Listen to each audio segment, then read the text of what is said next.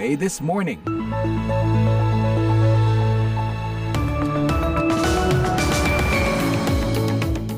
Hey, selamat pagi. VOA This Morning menyapa Anda pagi ini dari dingin dan gerimisnya kota Amerika Serikat di Washington DC. Maksud saya ibu kota Amerika Serikat. Bersama saya Rifa Dwi Astono yang bersiaran di Studio 17 VOA. Apa kabar? Kurang dari seminggu lagi kita sudah masuk ke tahun baru 2024 ya. Semoga tahun ini bisa kita tutup dengan positif. Nah, dalam edisi hari Kamis tanggal 28 Desember 2023 kali ini, seperti biasa redaksi VOA sudah menyiapkan serangkaian berita hangat dari dalam dan luar negeri. Di antaranya, jelang pertemuan untuk membahas penanganan masalah lonjakan migrasi ke Amerika Serikat, Presiden Meksiko menyarankan Kongres Amerika untuk fokus membantu masyarakat miskin di Amerika Latin ketimbang membangun tembok di perbatasan. Que, que hagan un acuerdo, que, sea, que sea más facilidad para el migrante, porque nosotros no migramos por, por acá. Kami tidak bermigrasi tanpa alasan. Pemerintah dinilai tidak serius menangani persoalan pengungsi Rohingya. Warga pun mulai mengambil langkah sendiri.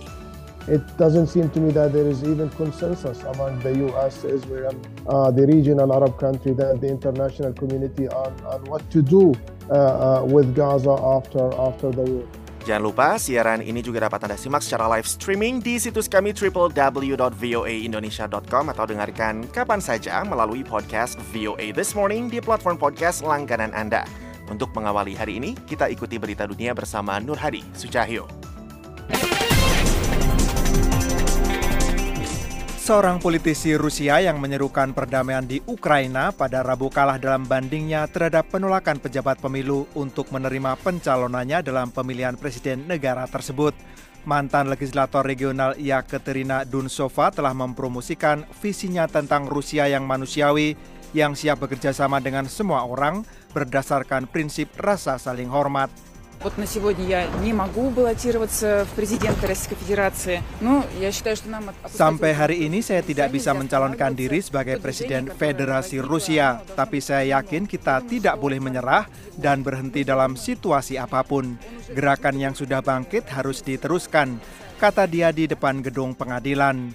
Pada akhir pekan, Komisi Pemilihan Umum Pusat Rusia menolak untuk menerima pencalonan awal dari sekelompok pendukungnya dengan alasan kesalahan dalam dokumen termasuk ejaan. Pada Rabu, Mahkamah Agung menolak banding Dunsova terhadap keputusan komisi tersebut. Setelah kalah dalam banding, dia mengatakan dia akan mulai bekerja untuk membentuk partai sendiri yang akan memperjuangkan perdamaian, kebebasan, dan demokrasi. Dunsova telah meminta para pemimpin partai politik liberal Yabloko untuk mencalonkannya sebagai kandidat, namun pendiri partai tersebut, Grigori Javlinsky, tidak menyambut gagasan tersebut. Ratusan orang didominasi mahasiswa berkumpul di pusat kota Belgrade pada Rabu 27 Desember untuk memprotes penyimpangan dalam hasil pemilu yang diselenggarakan pekan lalu para pengunjuk rasa menghubungi sejumlah kementerian dan kantor pemerintah lokal untuk menuntut pembukaan daftar pemilih.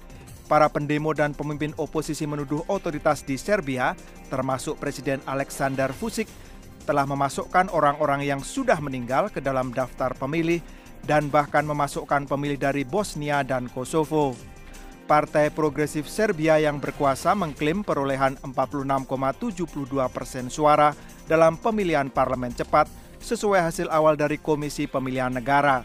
Koalisi Serbia melawan kekerasan yang merupakan oposisi utama mengamankan posisi kedua dengan 23,56 persen perolehan suara, diikuti oleh Partai Sosialis Serbia di posisi ketiga dengan 6,56 persen suara.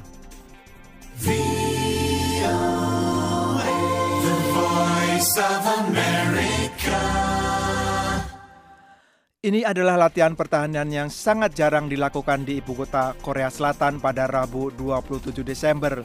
Lebih dari seribu anggota militer, polisi, dan personel kegawat daruratan bergabung dalam latihan yang mensimulasikan serangan oleh Korea Utara di Seoul. Pelatihan ini digelar setelah Korea Utara menggelar tes peluru kendali balistik antar benua dan meluncurkan satelit mata-mata militernya yang pertama. Wali kota Seoul, Oh Se-hon menyebut serangan Hamas pada 7 Oktober di kota-kota di Israel yang membunuh lebih dari 1.200 orang. Dia mengatakan bahwa peristiwa itu menunjukkan kapasitas militer yang superior tidak bermakna banyak jika musuh sukses melakukan serangan yang tidak terduga sebelumnya. Pelatihan pada Rabu mensimulasikan serangan terhadap fasilitas suplai air minum, stasiun jaringan telepon, dan koridor bawah tanah jaringan kabel komunikasi dan listrik. Seoul hanya 24 mil dari perbatasan militer dengan Korea Utara. Oh menambahkan bahwa kondisi ibu kota ini rentan terhadap sebuah serangan setiap waktu. Seorang kandidat oposisi utama di Republik Demokratik Kongo menuduh polisi menggunakan peluru tajam untuk membubarkan protes pada Rabu di ibu kota ketika para demonstran menuntut pemilihan presiden pekan lalu diulangi. Sambil memegang sebutir peluru, Martin Fayulu mengatakan kepada kantor berita EPI bahwa peluru itu mendarat di dekatnya saat dia dibarikade di dalam markas besarnya sendiri ketika terjadi kebuntuan dengan polisi. Klaimnya itu tidak dapat diverifikasi. Polisi mengatakan tidak ada peluru tajam yang digunakan, hanya air mata dan mereka memulihkan ketertiban. Jurnalis kantor berita EP melihat polisi menyerang secara fisik beberapa pengunjuk rasa. Fayulu adalah satu dari lima kandidat oposisi yang menyerukan protes di Kinshasa seminggu setelah pemilu. Beberapa kelompok asasi manusia dan pengamat internasional juga mempertanyakan pemungutan suara tersebut dan menuduh pemungutan suara tersebut dilakukan secara ilegal. Banyak TPS yang terlambat dibuka dan ada pula yang tidak dibuka sama sekali. Beberapa di antaranya kekurangan peralatan dan banyak kartu pemilih yang tidak terbaca karena tintanya luntur. Di beberapa wilayah Kongo, masyarakat masih memberikan suara lima hari setelah pemilu.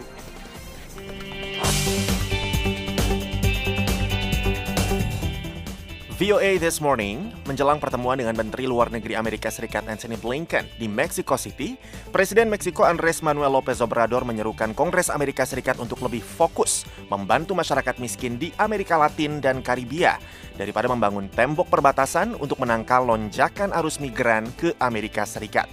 Berikut laporan selengkapnya. Menteri Luar Negeri Amerika Serikat Anthony Blinken mengunjungi Meksiko pada Rabu dengan harapan dapat mengatasi lonjakan migrasi yang telah menjadi masalah politik utama bagi Presiden Amerika Joe Biden menjelang tahun pemilu. Perjalanan tidak biasa pada pekan Natal itu mendadak dijadwalkan setelah kubu oposisi Partai Republik menekan Biden agar segera menindak masalah migrasi jika ingin salah satu agenda utamanya di Kongres yaitu bantuan bagi Ukraina didukung oleh mereka. Pada Rabu, beberapa jam sebelum bertemu dengan Blinken, Presiden Meksiko Andres Manuel López Obrador yang pekan lalu meyakinkan Amerika bahwa Meksiko akan membantu meringankan tekanan migrasi, mengatakan bahwa Kongres Amerika Serikat seharusnya fokus berinvestasi pada masyarakat miskin di Amerika Latin dan Karibia. En vez de estar ahí poniendo las barreras Alih-alih memasang penghalang, memasang pagar kawat berduri di sungai, atau berpikir tentang membangun tembok, Sekitar 10.000 orang mencoba melintasi perbatasan Amerika di sisi selatan tanpa izin setiap harinya. Angka itu hampir dua kali lipat yang tercatat sebelum pandemi. Mereka meninggalkan negara-negara asal mereka di Amerika Tengah yang dilanda kemiskinan, kekerasan, dan bencana alam yang diperburuk oleh perubahan iklim. Salah satunya Rene Heredia Herrera, migran asal Venezuela. Ia berangkat melalui perbatasan Guatemala dan berjalan kaki melintasi Meksiko sebelum tiba di Sungai Bravo untuk mencapai Amerika. Que, que hagan un acuerdo, que sea, que sea más facilidad para el migrante, porque nosotros no migramos por, por acá. Kami tidak bermigrasi tanpa alasan. Kami mencoba bermigrasi karena perekonomian negara kami sangat buruk. Begitu juga situasi keamanannya. Itu sebabnya kami mencoba ke sini. Jika kami berkecukupan, kami tidak akan bermigrasi. Baik Amerika maupun Meksiko menghadapi tekanan untuk mencapai kesepakatan setelah langkah-langkah terdahulu seperti pembatasan perjalanan langsung ke Meksiko atau pendeportasian sebagian migran gagal menghentikan arus migrasi. Petugas perbatasan Amerika sangat kewalahan sampai-sampai harus menutup sejumlah pintu perbatasan resmi untuk fokus memproses para migran. Meksiko juga mengaku bahwa mereka telah mengerahkan seluruh upaya penegakan hukum Migran asal Meksiko sendiri hanya sebagian kecil dari jumlah migran yang menuju Amerika Serikat. Juru bicara Departemen Luar Negeri Amerika Serikat Matthew Miller mengatakan delegasi Amerika akan berbicara kepada Lopez Obrador mengenai kebutuhan mendesak akan jalur resmi dan tindak penegakan hukum tambahan untuk mengatasi migrasi. Meksiko, di bawah kesepakatan dengan Biden maupun pendahulunya Donald Trump, setuju untuk setidaknya menampung sementara para migran yang ingin menyeberang ke Amerika Serikat. Rifan Dwi Astono, VOA, Washington. Di tengah berlanjutnya pertempuran di Gaza, otoritas Palestina yang menguasai tepi barat telah menyatakan siap mengambil alih Gaza selepas perang. Tapi Israel menolak wacana ini. Sementara Mesir mengusulkan pemilu baru bagi Palestina. Selengkapnya dilaporkan tim VOA dari Ramallah, tepi barat.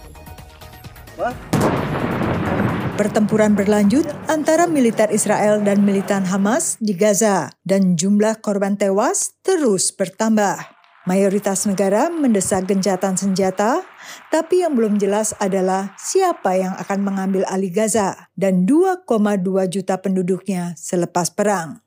M. Kamir Abu Sada adalah pengajar ilmu politik di Al-Azhar University di Gaza. It doesn't seem to me that there is even consensus among the US, Israel. Sepertinya tak ada konsensus antara Amerika Serikat, Israel, negara Arab sekitar, dan dunia internasional soal Gaza selepas perang. Siapa akan memerintah Gaza?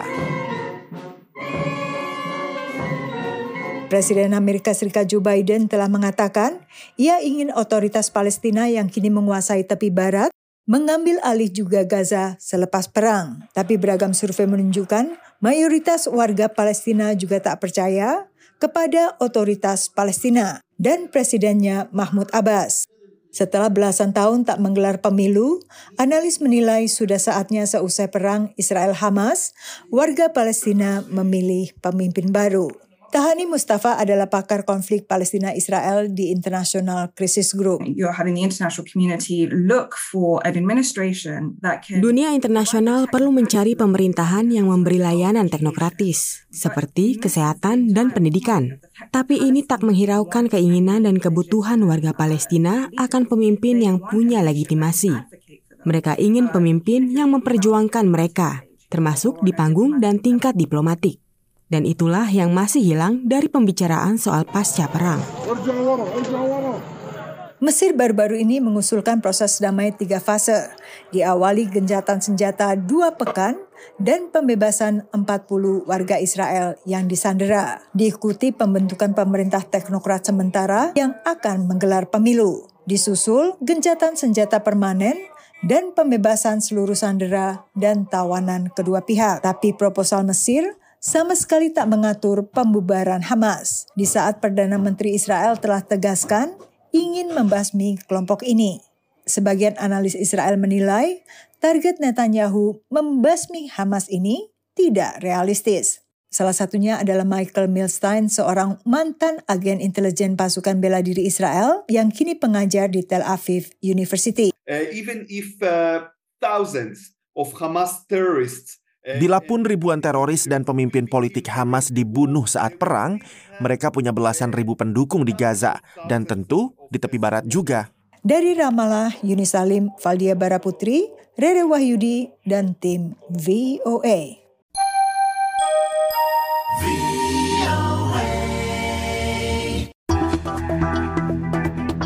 Pendengar kita beralih ke berita dalam negeri. Penanganan pengungsi Rohingya di Indonesia selama ini seperti diserahkan kepada masyarakat. Pemerintah dinilai tidak pernah serius menangani persoalan tersebut. Pemindahan paksa pengungsi oleh mahasiswa dan warga di Aceh pada hari Rabu menjadi buktinya. Fatih Wardah melaporkan dari Jakarta. Ratusan mahasiswa yang merupakan gabungan dari sejumlah kampus di Banda Aceh mendatangi pengungsi etnis minoritas Muslim Rohingya yang ditampung di Balai Mesraya, Banda Aceh. Mereka menarik mengangkut mereka dengan truk untuk dipindahkan ke kantor Kemenkumham Aceh. Ini merupakan salah satu kekhawatiran banyak pihak selama ini ketika pemerintah terkesan tidak serius menangani pengungsi Rohingya. Sejak 14 November sampai 10 Desember lalu sudah ada 9 gelombang pengungsi Rohingya masuk ke wilayah Indonesia melalui Kabupaten Pidi, Biren, Aceh Besar, serta Kota Sabang. Berbeda dengan sebelumnya, kali ini warga bumi Serambi Mekah itu tidak menerima mereka dengan tangan terbuka. Pemerintah lokal tidak dapat berbuat banyak selain menjaga agar tidak terjadi bentrokan di antara para pengungsi dan warga lokal karena tidak mendapat arahan apa pun dari pemerintah pusat. Peneliti di Badan Riset dan Inovasi Nasional atau BRIN Fauzan Farhana kepada VOA mengatakan penanganan pengungsi Rohingya di Indonesia selama ini seperti diserahkan kepada masyarakat ya masyarakat biar bagaimanapun ketika memberi bantuan ya sebisa mereka kan sesuai dengan kemampuan mereka. Sementara masyarakat di Aceh kita juga tahu kondisi mereka seperti apa. Saya sih melihat reaksi penolakan belakangan ini yang sempat muncul itu ya sebagai semacam bara dalam sekam yang selama ini menunggu untuk terbakar. Farhana menyebutkan kedatangan pengungsi Rohingya ke Indonesia bukan hal baru dan pemerintah sebenarnya sudah memiliki peraturan Presiden nomor 125 tahun 2016 tentang penanganan pengungsi Rohingya yang datang dari laut. Tapi yang menjadi pertanyaan kenapa pada pelaksanaannya mulai dari tingkat pusat hingga daerah penanganan pengungsi Rohingya tidak berjalan baik kekurangannya di Perpres itu dia hanya mengatur soal penanganan darurat. Jadi kayak ya kalau ada ditolong dulu, dikasih makan, dikasih baju, dikasih minum, pokoknya yang darurat-darurat itu. Nah, tapi setelah itu bagaimana itu nggak diatur. Nah, dibentuk satgas untuk mengerjakan itu. Namun satgas tidak dibekali misalnya dengan dana khusus untuk memberi makan itu nggak ada. Menanggapi hal itu, juru bicara Kementerian Luar Negeri lalu Muhammad Iqbal kembali mengingatkan bahwa Indonesia Indonesia bukan pihak penanda tangan konvensi mengenai pengungsi, sehingga tidak memiliki kewajiban legal dalam penanganan pengungsi Rohingya. Tetapi sebagai negara beradab, Indonesia memiliki kewajiban moral dan kewajiban kemanusiaan. Dan itulah yang dilakukan sehingga hampir semua pendatang yang masuk dari Cox Bazar dalam periode November sampai uh, Desember ini, yang hampir 1.500, tidak ada yang di pushback. Semuanya diterima masuk. Dari Jakarta, Fatia Wardah melaporkan untuk VOA Washington.